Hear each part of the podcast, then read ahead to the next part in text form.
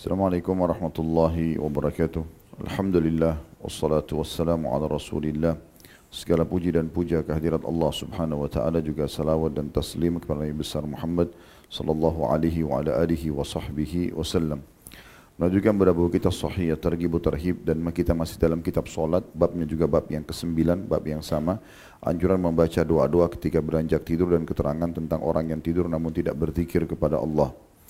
Kita akan masuk ke hadis ke-8 dengan sanad sahih urutan 680 610 dari awal belajar berbunyi dari Abu Hurairah radhiyallahu anhu wakkalani Rasulullah sallallahu alaihi wasallam bihifzi zakati Ramadan فأتاني آت فجعل يحثو من الطعام فأخذته فقلت لأرفعنك إلى رسول الله صلى الله عليه وسلم قال إني محتاج وعلي دين وعيال ولي حاجة شديدة فخليت عنه فأصبحت فقال النبي صلى الله عليه وسلم يا أبا هريرة ما فعل أسيرك البارحة؟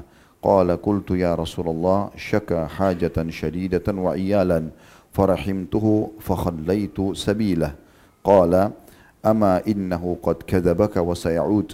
فعرفت أنه سيعود لقول رسول الله صلى الله عليه وسلم إنه سيعود. فرصدته فجاء يحث من الطعام وذكر الحديث إلى أن قال فأخذته يعني في الثالثة فقلت لأرفعنك إلى رسول الله صلى الله عليه وسلم وهذا آخر ثلاث مر ثلاث مرات تزعم أنك لا تعود ثم تعود. قال دعني أعلمك كلمات ينفعك الله بها.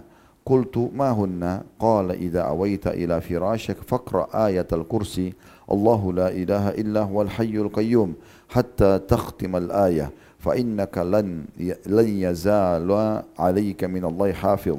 ولا يقر ولا يقربك شيطان حتى تصبح. فخليت سبيل فأصبحت فقال لي رسول الله صلى الله عليه وسلم ما فعل أسيرك البارحة؟ قلت يا رسول الله زعم أنه يعلمني كلمات ينفعني الله بها. فخليت سبيله قال ما هي؟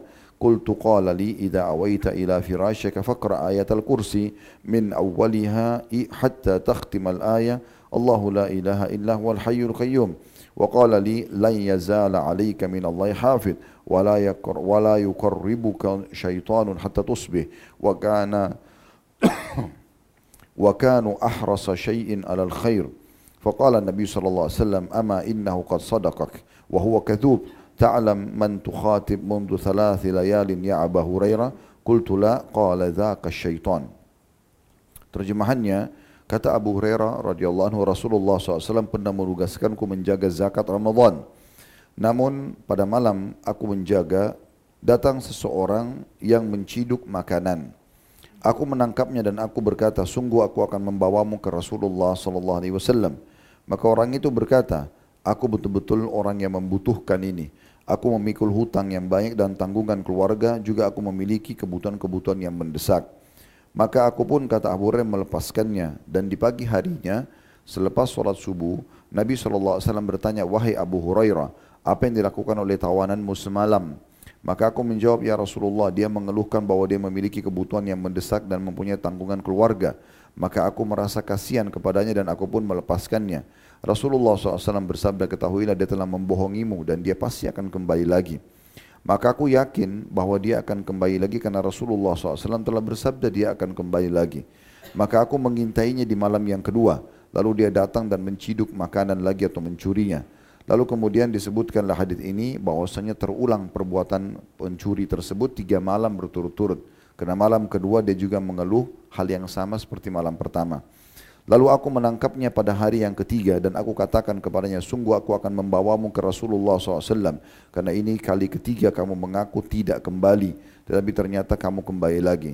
Lalu dia berkata, lepaskanlah aku.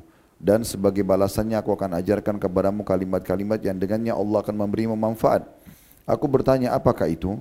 Orang itu berkata, jika kamu beranjak ke tempat tidurmu untuk tidur, maka ucapkan atau bacalah ayat kursi. Allahu la ilaha illa huwal hayyul qayyum. Sampai akhir ayat tersebut.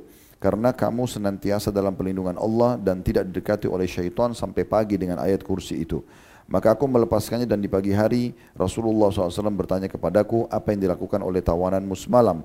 Aku menjawab ya Rasulullah dia mengaku bahwa dia mengajarkan kepadaku kalimat-kalimat yang dengannya Allah memberi manfaat. Maka aku pun melepaskannya. Rasulullah SAW bertanya apa itu? Aku berkata, dia berkata kepadaku, jika kamu beranjak ke tempat tidurmu untuk tidur, maka bacalah ayat kursi dari awal sampai akhir ayat. Dia juga mengatakan kepadaku, kamu senantiasa dalam perlindungan Allah dan tidak didekati oleh syaitan sampai pagi. Sedangkan para sahabat adalah orang-orang yang mengingini, memiliki kekuatan atau keinginan paling kuat untuk mendapatkan kebaikan. Maksudnya, Abu Hurairah termasuk salah satu yang suka sekali mencari faedah seperti ini. Maka Abu Hurairah, maka Nabi SAW mengatakan kepada Abu Hurairah, ketahuilah bahwasanya dia, dia telah jujur kepadamu menyampaikan tentang ayat kursi tersebut, padahal dia adalah seorang pendusta yang ulung. Apa kamu tahu wahai Abu Hurairah siapa yang engkau ajak bicara selama tiga malam itu? Aku menjawab tidak. Kata Rasulullah SAW itu adalah syaitan. Hadis ini diriwayatkan oleh Bukhari dan juga Ibnu Khuzaimah. Hadis ini memberikan gambaran kepada kita walaupun cukup panjang riwayatnya tapi memang yang mayoritas adalah kisah saja. Kisah Inti bahasanya adalah masalah ayat kursi yang disampaikan oleh syaitan. Namun kita coba korek faedah-faedah. Yang pertama adalah syaitan juga suka mencuri. Ya, bukan cuma sekedar menggoda tapi dia juga mencuri makanan-makanan manusia. Dikuatkan dengan riwayat yang lain, kata Nabi SAW dalam hadis sahih, kalau makanan kalian jatuh, maka pungutlah. Ya, selama dia bukan cairan, masih bisa dipungut kering, maka pungutlah. Dan jangan biarkan sedikit pun buat syaitan. Jangan biarkan sedikit pun buat syaitan. Berarti memang syaitan mengambil makanan-makanan yang jatuh dari manusia itu atau sengaja memang dibuat dia lalai sehingga dia mubadzir dan membuang makanan akhirnya dimakan oleh syaitan. Hadis yang lain juga kata Nabi SAW siapa yang lupa membaca Bismillah saat dia mulai makan maka sebaiknya dia mengatakan atau membaca Bismillahi fi awalihi wa akhirih. Ya. Dengan nama Allah di awal dan akhirnya. Maka syaitan yang tadinya memakan makanan dia akan memuntahkannya. Berarti memang dia mencuri makanan tersebut. Oleh karena itu seorang mukmin harus jeli. Permusuhan dengan syaitan ini bukan hanya sekedar menepis godaannya, tapi tidak memberikan peluang dia untuk makan, untuk minum dari makanan dan minum kita. Makanya Nabi SAW ingatkan, jangan makan dan minum dengan tangan kiri karena syaitan makan dan minum dengan tangan kiri. Bukan mustahil juga dalam makna hadis ini adalah kalau kalian makan dan minum dengan tangan kiri juga akan diambil oleh syaitan. Begitu juga tadi dengan lupa baca bismillah. Kemudian riwayat yang kedua adalah bagaimana bisa terjadi interaksi antara manusia sama syaitan. Namun ini kejadian sangat uh, unik dan tidak sering kali terjadi.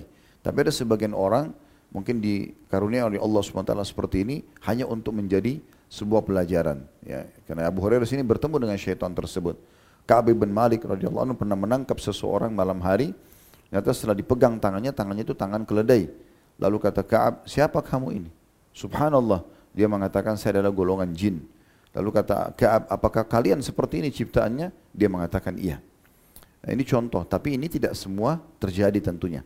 Dan ini ya, yang perlu kita titik beratkan, Kaab tidak takut, Abu Hurairah tidak takut. Kalau kita sekarang kebanyakan takut dengan kondisi seperti ini.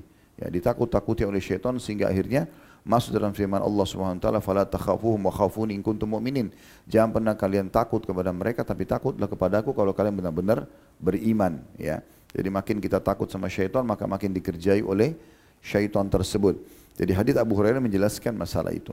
Kemudian riwayat yang lain atau faedah yang lain adalah bagaimana ayat kursi sangat dahsyat sekali dan ini penyampaian syaitan langsung ya kepada Abu Hurairah. Kalau kau ingin selamat, dapat manfaat banyak, Kau akan dijaga oleh Allah dari syaitan sampai pagi hari. Kalau mau tidur baca ayat kursi. Lalu Nabi SAW menyebutkan masalah itu. Nabi SAW mengatakan apa yang dia sampaikan itu benar tapi dia pendusta. Karena dia adalah syaitan. Terbukti dia ulangi menipu kamu sampai tiga hari. Sampai tiga hari berturut-turut. Tapi di sini disebutkan tentang keutamaan membaca ayat kursi. Ini zikir yang ke-8 yang disebutkan oleh Al-Mundri rahimahullah. Hadis yang terakhir di bab, di bab ini hadis ke-9 tentang ancaman bagi orang yang sama sekali tidak berzikir kemudian dia tidur. Dengan sanad Hasan Sahih urutan 611 dari awal belajar bermula dari Abu Hurairah radhiyallahu anhu dia berkata Rasulullah SAW bersabda man ittaja'a madja'an lam yadhkurullaha fi kana alaihi tiratan yaumal qiyamah wa man qa'ada maq'adan lam yadhkurillaha fihi kana alaihi tiratan yaumal qiyamah Barang siapa yang berbaring satu tempat tanpa berzikir kepada Allah di dalamnya maka ia, ia ia merupakan kekurangan atasnya atau penyesalan yang besar baginya pada hari kiamat. Dan barang siapa yang duduk di suatu majlis tanpa berzikir kepada Allah di dalamnya maka itu merupakan kekurangan atasnya pada hari kiamat. Hadis yang diriwayatkan oleh Abu Daud. Sebuah hadis ini yang diangkat oleh beliau sekaligus menutup bab ini dan ini sesuai dengan judul yang beliau sampaikan. Selain anjuran doa-doa yang dibaca sebelum tidur beliau juga mengatakan ancaman bagi orang yang tidak berzikir pada saat mau tidur jadi harus betul-betul fokus ini teman-teman sekalian pada saat mau tidur, lowongkan dan niatkan dalam hati untuk berzikir. Uduk dulu sebelum tidur, kemudian sebelum berbaring, coba duduk dulu atau sambil berbaring tapi sambil terus berzikir kepada Allah Subhanahu wa taala. Selesaikan maksimal apa yang bisa kita ucapkan. Kalau tidak bisa semuanya maka minimal sebagiannya. Sudah kami sampaikan kemarin ada kaidah dasar dalam agama kita yang tidak bisa dijangkau semuanya, jangan lalai sebagiannya. Jadi jangan sampai kita tidak mampu mengerjakan seluruhnya lalu kita tinggalkan seluruhnya. Ini tidak bisa. Kaidah dalam Islam adalah kalau tidak bisa mampu semuanya maka sebagian kita raih supaya tetap tercatat di sisi Allah SWT pahala. Kemudian juga teman-teman sekalian, hadis ini memberikan pelajaran kepada kita tentang pertama pentingnya zikir pada saat mau tidur dan kalau tidak zikir maka kena ancaman dan kena ancaman di sini. Yang dimaksud dengan penyesalan adalah tentu hukuman. Ya, hukuman. Kemudian yang kedua, penyesalan terhadap orang yang banyak melalaikan waktu tidak zikrullah. Semoga Allah jadikan kita orang selalu berzikirlah. Ini termasuk bukan cuma terjadi pada orang seperti ini ya, tapi juga terjadi pada orang-orang beriman walaupun sudah masuk ke dalam surga. Dalam sebuah riwayat yang dihasankan oleh para ulama, uh, seingat saya diriwayatkan oleh Al-Baihaqi riwayat ini. Tapi kalau ini keliru riwayatnya, tapi tetap hadis ini hadis yang diterima oleh para ulama hadis. Bahwasanya nanti orang-orang beriman pada saat masuk dalam ke dalam surga, mereka akan tetap menyesali waktu-waktu selama dunia yang tidak dipakai berzikir kepada Allah. Jadi kalau ada orang yang lalai tidak sempat berzikir, maka ini sudah cukup membuat dia juga menyesal walaupun sudah masuk ke dalam surga. Coba seandainya dia gunakan dulu berzikir, maka derajatnya lebih tinggi lagi. Cuma dia tidak bisa lagi berbuat apa-apa pada hari kiamat. Oleh karena itu harus kita berzikir terus. Jangan jangan pisahkan diri kita dengan Allah sesaat pun. Karena Allah memang Allah sudah pandu begitu. Bangun tidur ada doanya, masuk kamar mandi ada doanya, keluar kamar mandi ada doanya. Kemudian mau makan, mau minum, berpakaian, keluar rumah, beraktivitas apapun, semuanya doa dari bangun tidur sampai tidur lagi.